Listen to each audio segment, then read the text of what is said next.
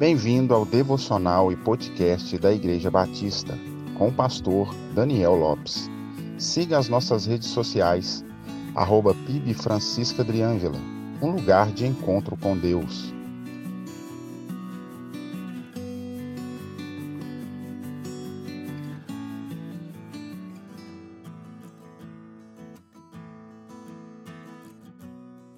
O evangelicalismo brasileiro, com raríssimas exceções, introduziu na mente de muitos adeptos que o cristão é como intocável, inatingível, inabalável e que, se o mesmo enfrentar problemas de cunho emocional e psicológico, é porque está distante de Deus e caído em pecado.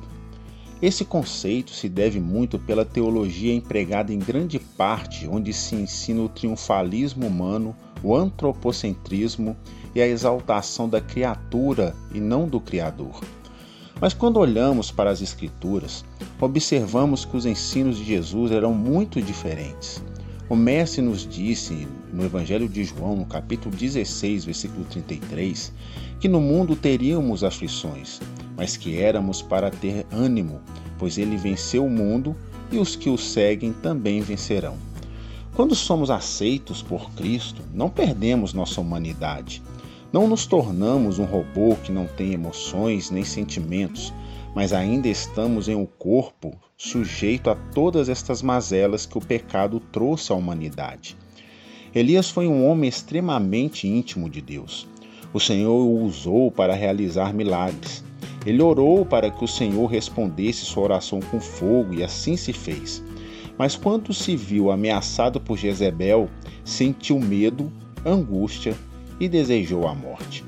O apóstolo Tiago, em sua epístola, no capítulo 5, no verso 17, disse que Elias era humano como nós e sujeito às mesmas paixões que nós. E ele orou para que não chovesse, e não choveu sobre a terra por três anos e meio. O mesmo Elias que se abateu emocionalmente, almejou a morte, experimentou o zelo e o cuidado de Deus nesse momento difícil e o refrigério da alma que somente Deus pode dar. Estás abatido? Confie plenamente no Senhor. Faça como o salmista no Salmo de número 42 e no verso 5 que disse: Porque estás tão abatida, ó minha alma? Por que te angustias dentro de mim? Deposita toda a tua esperança em Deus, pois ainda o louvarei por seu livramento. Ele é o meu Salvador. Deus lhe abençoe. Solos Cristos, dele, por ele, para ele, são todas as coisas.